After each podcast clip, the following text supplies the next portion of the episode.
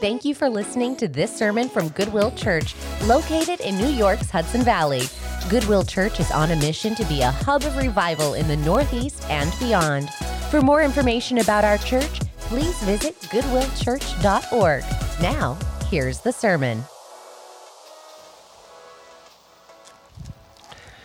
So, we are moving our way through our series in adoption. And uh, this week, and Lord willing, next week, we will be finishing it up. Uh, this week and next week will be in Romans chapter 8, where we see the last two uses of adoption. Uh, and then I will be away for a couple of weeks. Um, we'll have Elder uh, Joe Solinsky filling in for me on the 13th, and we will have Alex here filling in on the 6th. You're supposed to smile, you look nervous. who is also a seminarian. So think of Alex when you think about whether you might want to contribute to the seminarian fund that Pastor John just spoke about. I'll be getting ready to start that soon. And so pray for him. Um, and so this morning we're going to be looking at uh, Romans 8. Uh, 1 through 12, and I just, or excuse me, 12 through 17. I just want to read that to us now, and we'll pray, and then we'll jump in. Paul writes, So then, brothers, we are debtors not to the flesh to live according to the flesh. For if you live according to the flesh, you will die. But if by the Spirit you put to death the deeds of the body, you will live. For all who are led by the Spirit of God are sons of God. For you did not receive the spirit of slavery to fall back into fear, but you received the spirit of adoption as sons, by whom we cry, Abba, Father. The Spirit Himself bears witness with our spirit that we are children of God, and if children, than heirs, heirs of God and fellow heirs with Christ, provided we suffer with him, in order that we may also be glorified with him. Let's pray. Almighty God, we thank you for your word. We thank you for your spirit who dwells in us and leads us. We ask now that you would, through your spirit, shine light on your word for our understanding and for our application. We would pray your word and grow through your word and be transformed more and more into the image of your Son. We pray this in his name. Amen.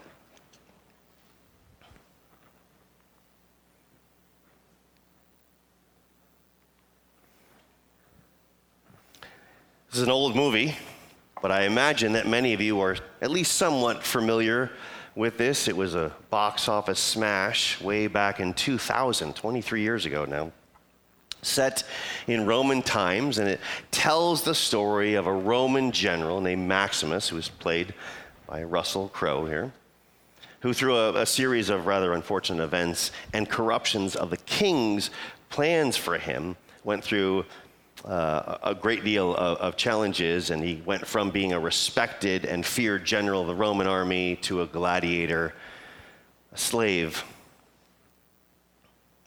and there's a scene in the movie where Maximus is sitting with a man named Cicero, his former servant when he was a general in the Roman army, and his friend.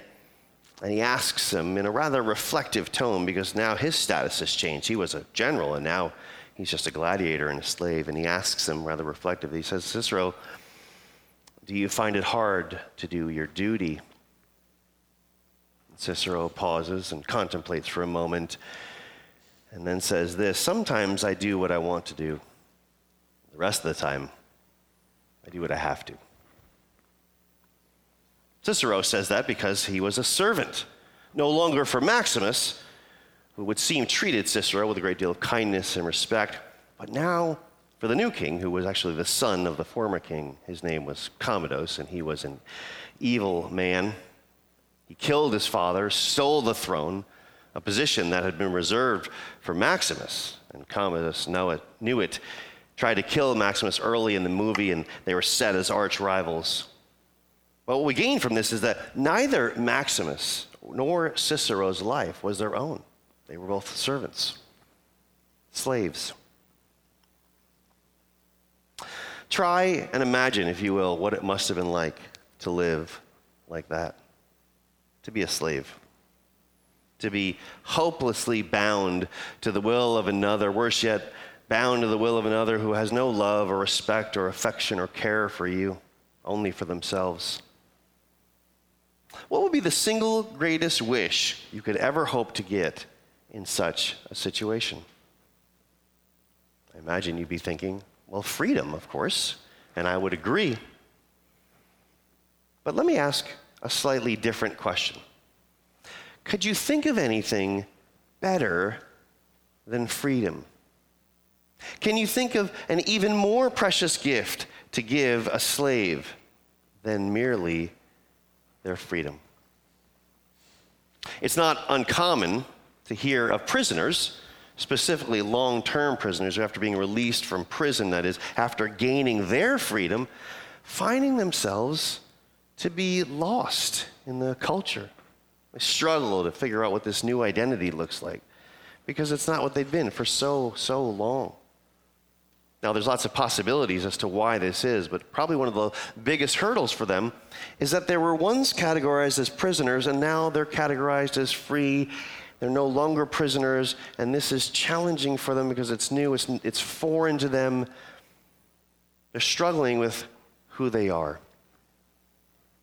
So, while freedom is indeed a great gift to give, of course, I'll ask again can you think of something even better? What is an even greater gift to give a slave than freedom?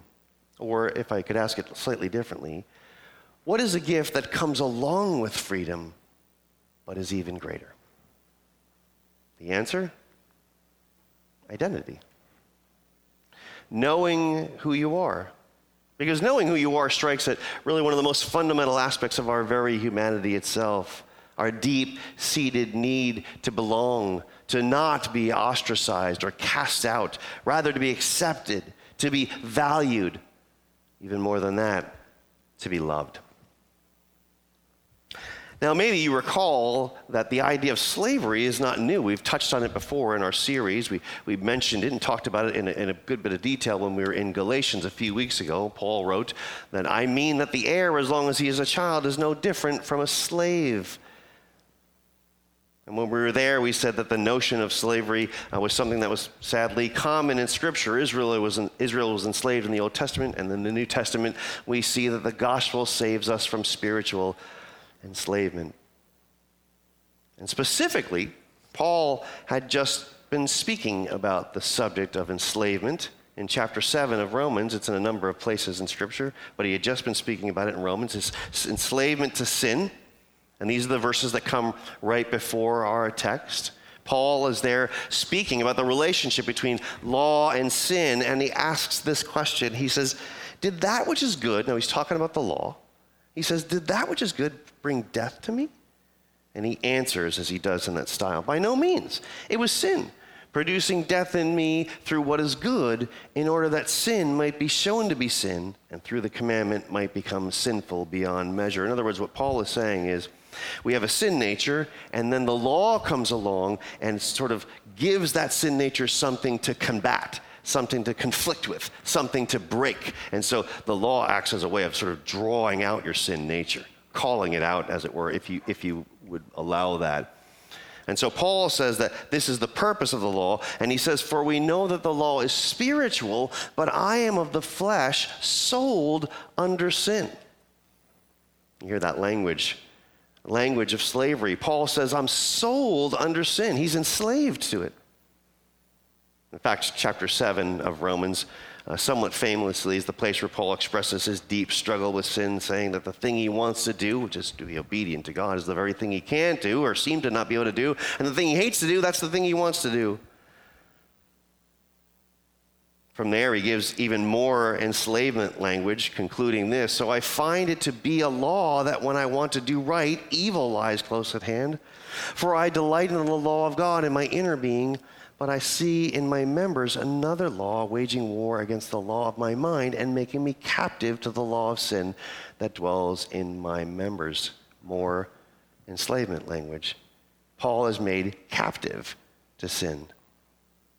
And this is where Paul cries out at the end of chapter 7, uh, oddly, with both great despair and hopelessness and great joy Wretched man that I am, who will deliver me from this body of death? There is the, the desperation and hopelessness. Thanks be to God through Jesus Christ our Lord, and there is the joy and hope. So then I myself serve the law of God with my mind, but with my flesh I serve the law of sin. This is the context of what precedes our verses. Paul is wrestling with this through chapter 7, and these are the words that come uh, right before our shift to Romans 8, which we might remember last week we talked about was this shift where uh, we see life in the Spirit. That was what the ESV Study Bible entitled the first half of Romans 8. And we said that uh, Paul uses the word spirit just five times in the first seven, ver- seven chapters of Romans. But when he gets to chapter 8, some 21 times the word spirit is used. And so there's a, a, a paradigm shift when we get to chapter 8, a significant one. What I want to do actually is we read 12 through 17, but allow me to read verses 1 through 11 as the, the, the, pretext for that. I want you to just listen for how many times you hear the word spirit and also listen to what Paul is trying to say by uh, elevating this, the presence of the Spirit. So, in the wake of this wretched man who, uh, that I am, who will save me, who will deliver me from this body of death, Paul now says these famous words in Romans 8 1 There is therefore now no condemnation for those who are in Christ Jesus. For the law of the Spirit of life has set you free in Christ Jesus from the law of sin and death. For God has done what the law, weakened by the flesh, could not do. By sending his own Son in the likeness of sinful flesh, and for sin, he condemned sin in the flesh, in order that the righteous requirement of the law might be fulfilled in us, who walk not according to the flesh, but according to the Spirit. For those who live according to the flesh set their minds on the things of the flesh, but those who live according to the Spirit set their mind on the things of the Spirit. For to set the mind on the flesh is death but to set the mind on the Spirit is life and peace. For the mind that is set on the flesh is hostile to God, for it does not submit to God's law. Indeed, it cannot. Those who are in the flesh cannot please God. You, however, are not in the flesh, but in the Spirit, if in fact the Spirit of God dwells in you. Anyone who does not have the Spirit of Christ does not belong to him. But if Christ is in you, although the body is dead because of sin, the Spirit is life because of righteousness. The Spirit of Him who raised Jesus from the dead dwells in you. He who raised Christ Jesus from the dead will also give life to your mortal bodies through His Spirit who dwells in you. That's a lot of times to hear the word Spirit. 21 in total for the chapter, 11 of them are right there in the first 11 verses. But what's far more important than merely counting the number of times Paul says it is what is his argument? What's he trying to say? And here's what he's doing. Remember chapter 7 Paul has moved us from enslavement to sin to freedom in Christ. He's moved us from condemnation under sin to the removal of all condemnation under Christ. And he's used the imagery of the law to make this point, contrasting the law of sin and death with the law of the Spirit of life. In other words, Paul is telling us that God in his Son has set us free from our enslavement to sin and death through the Spirit of life. Let's just take a moment to think back to our original question What is an even more precious gift than freedom? What did we say? Identity, a sense of belonging. Paul touches on this a little differently when he writes to the Ephesians. He says this Remember that you were at that time separated from Christ, alienated from the commonwealth of Israel, that's spiritual Israel, and strangers to the covenants of promise, having no hope and without God in the world. You had no sense of belonging. You were foreigners and alienated. But now, he says in Christ Jesus, you who were once far off have been brought near by the blood of Christ. Paul is telling us here in Romans 8 that if we set our minds on the flesh, that that just leads to death. But if we set our minds on the spirit, we gain life and peace. In fact, he says plainly that the flesh and the spirit are at war with each other.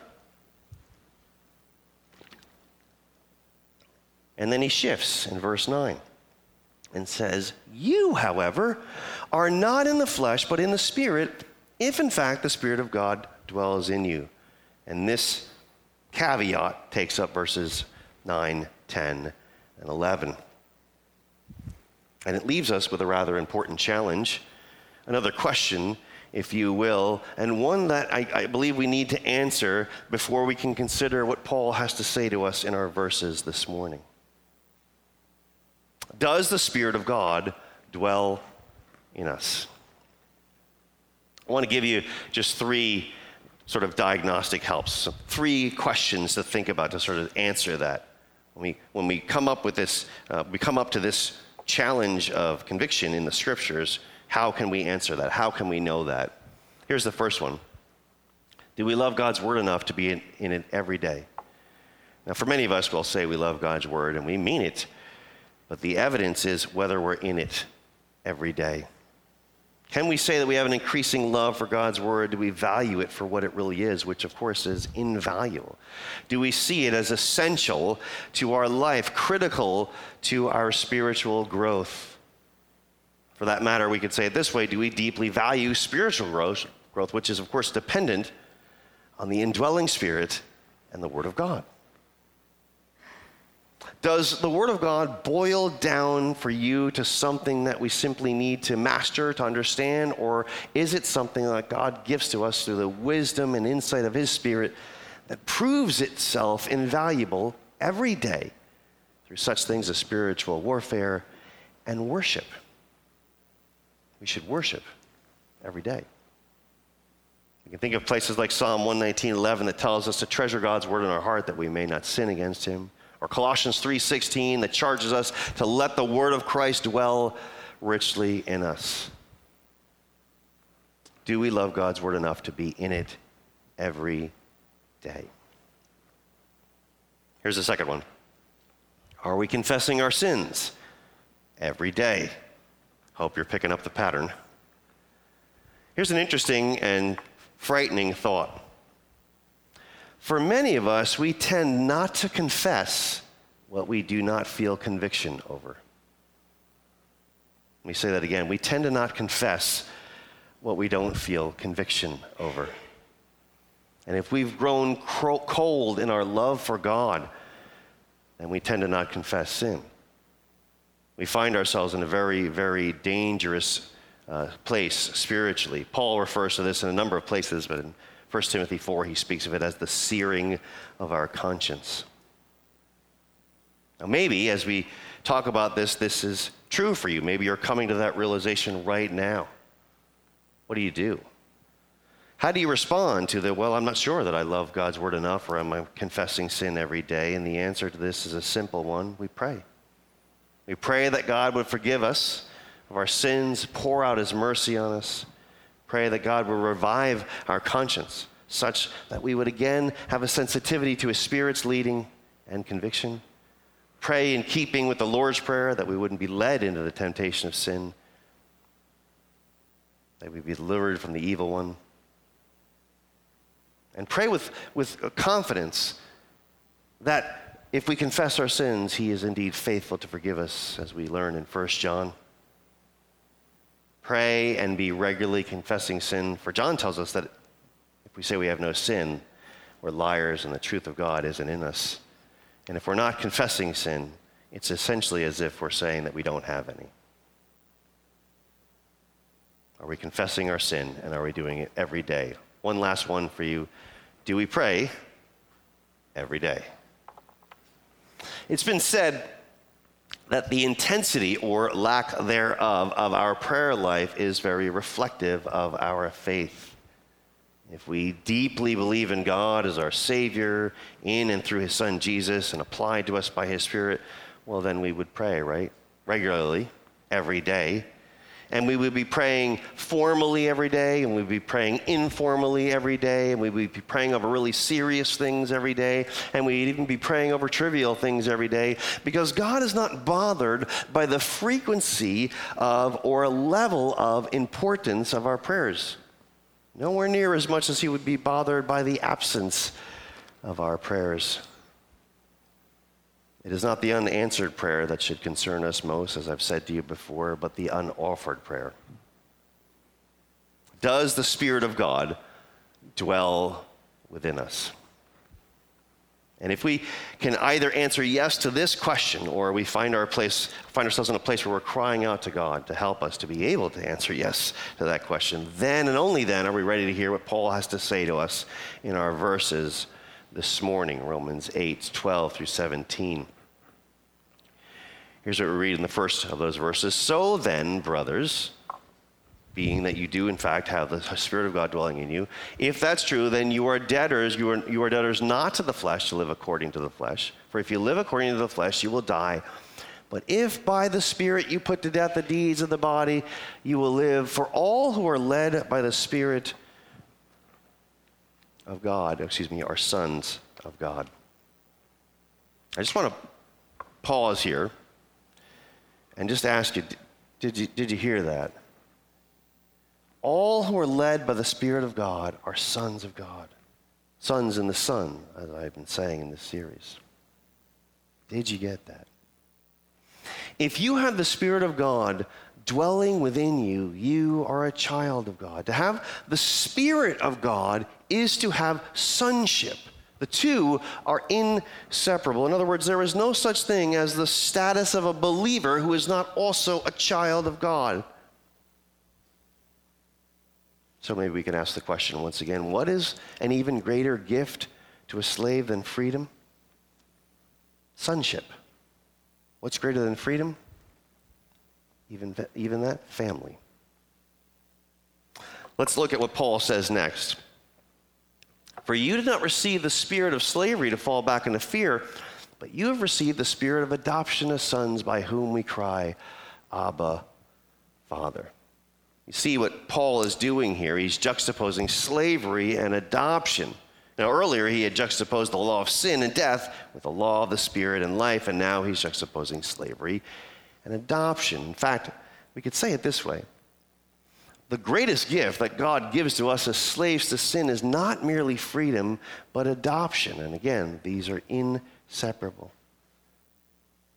The spirit of slavery, as Paul says here, only produces fear, but the spirit of adoption produces family. Calvin said that this is the special effect of the Spirit to stir us up to call on God with confidence and freedom, that which he goes on to describe as the paternal mercy of God. So, what we see here is that this name given to the Spirit, the Spirit of, adoption, is the name of none other than the Holy Spirit. The Spirit of adoption is the Spirit, the Holy Spirit.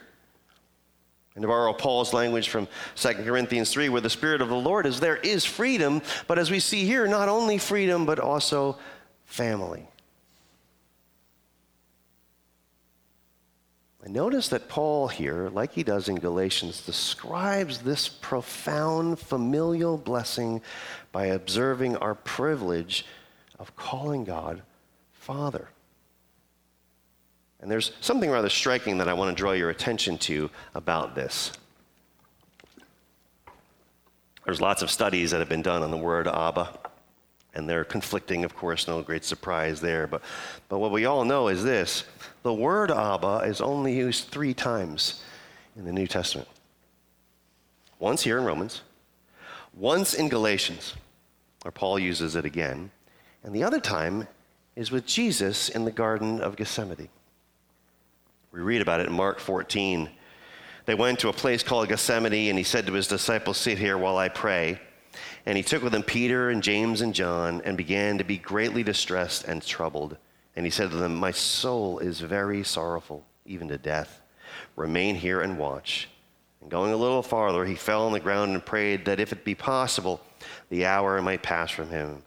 And he said, Abba, Father, all things are possible for you. Remove this cup from me, yet not what I will, but what you will. So we have two uses by Paul and one by Jesus. Now, here's the thing that I want to draw your attention to there's countless uses of the word Father in both the Old Testament and the New Testament, and a great many of them in the New Testament are by Jesus himself, referring to God as Father. But the vast majority of those are uh, the word pater, which we get the word paternal from, right? Only once does he use this word. Only once does Jesus use this very deeply intimate word, Abba. And so when Paul, not once but twice, describes our adoption as consisting in our shared privilege that Jesus has to call out to God as our Father with such deep intimacy, we need to see that. We need to see the uniqueness and the sheer majesty of that gift and privilege, that status change, greater than just freedom, but family.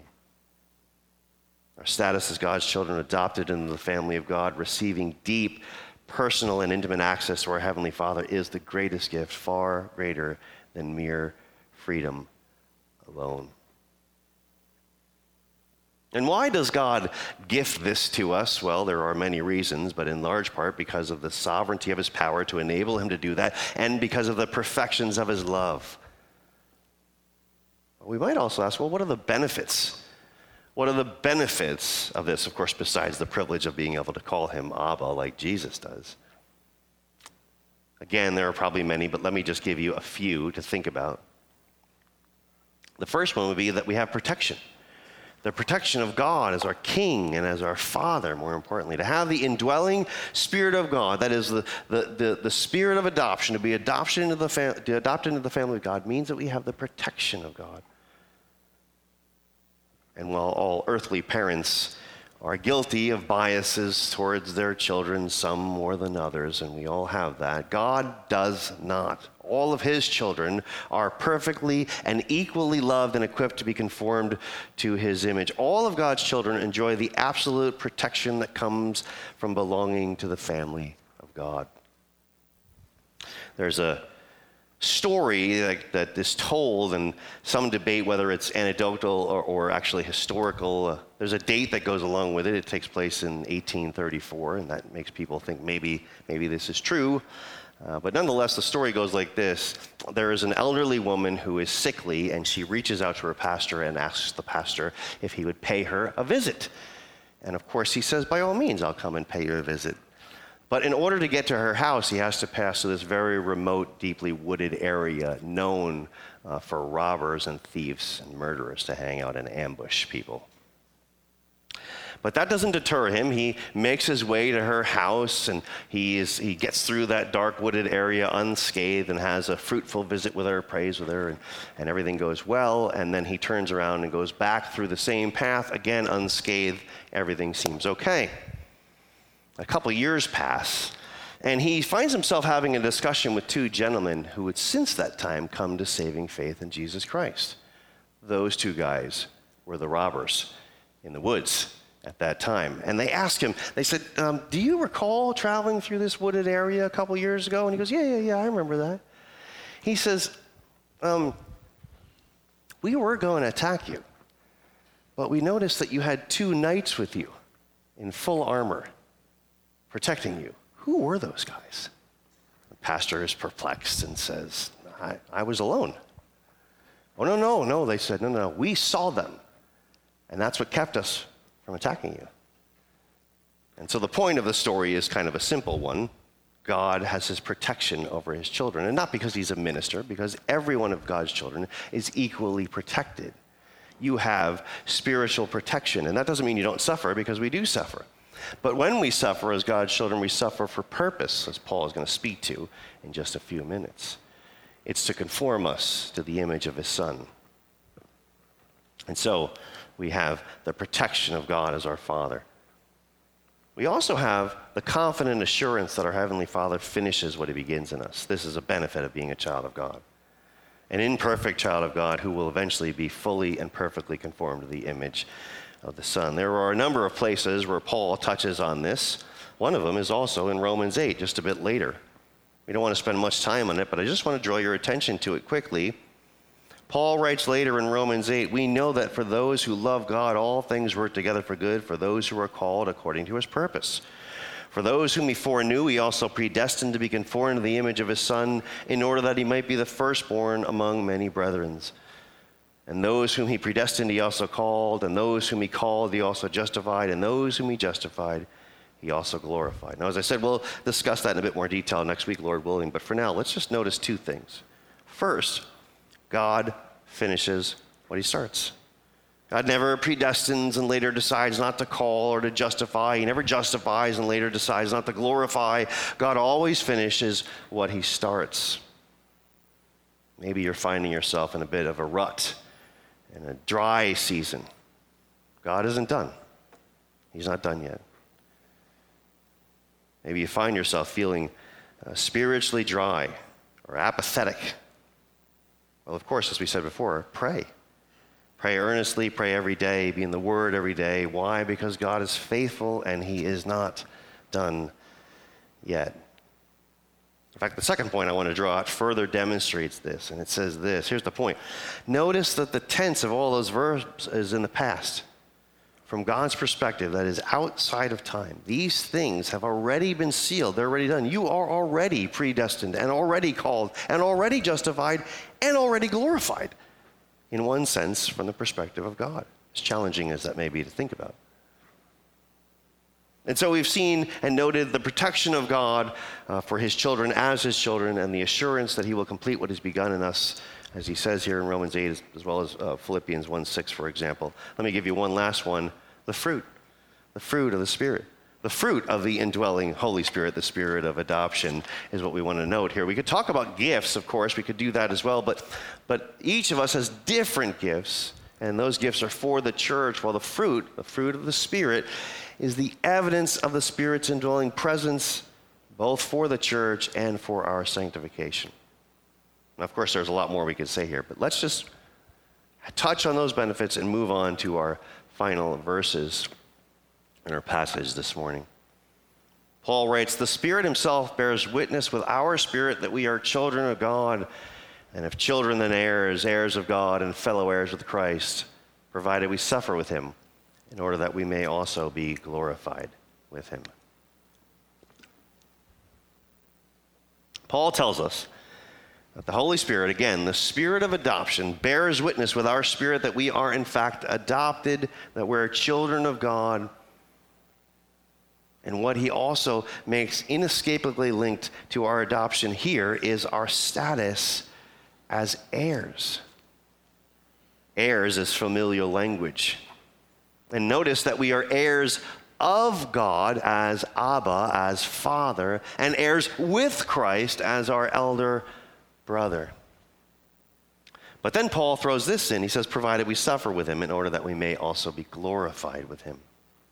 And this suffering is actually part of the process of our being conformed to the image of Christ, of our sanctification. We touched on it before in Romans 8. We're predestined, we're called, we're justified, we're glorified in Christ. But in between being justified and being glorified is this process of being sanctified, conformed to the image of Christ. And this includes suffering. In fact, we should say that the question of suffering could also be a fourth help in diagnosing whether or not the Spirit of God dwells within us. Do we suffer for the gospel? And how do we know that we suffer for the gospel? Because suffering doesn't necessarily have to include martyrdom, but it can and often does in many places in the world, even today. But there are other forms of suffering that may be included. Do we suffer shame for our faith? Do we suffer ostracizing by family and friends because of our faith? Are we willing to share the gospel? Or do we choose to not share the gospel because of fear of rejection or shame, or that we may have to endure some form of suffering in order to do so? Do we suffer for the gospel? Or to put it more succinctly, do we suffer for Christ because he most certainly suffered for us? And if we don't suffer for him, what must change?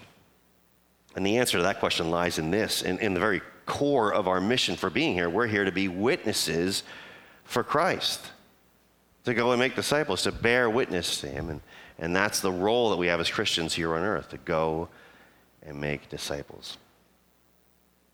But I also want us to see that this suffering component here has a definitive now aspect to it concerning the kingdom. This is what happens now. And now in the not yet of the kingdom, now suffering. In the not yet, no suffering. And as we look forward to our final week in this series, next Sunday, Lord willing, we can anticipate that Paul actually begins with these words in verse 18 and following For I consider that the sufferings that he just mentioned of this present time are not worth comparing with the glory that is to be revealed to us. In other words, the very nature of our time here revolves around the idea of life in the Spirit, both in the here and now of the kingdom life that is the life of still struggling against our sin nature, as well as the hope of our eternal status as fully conformed, glorified children of God.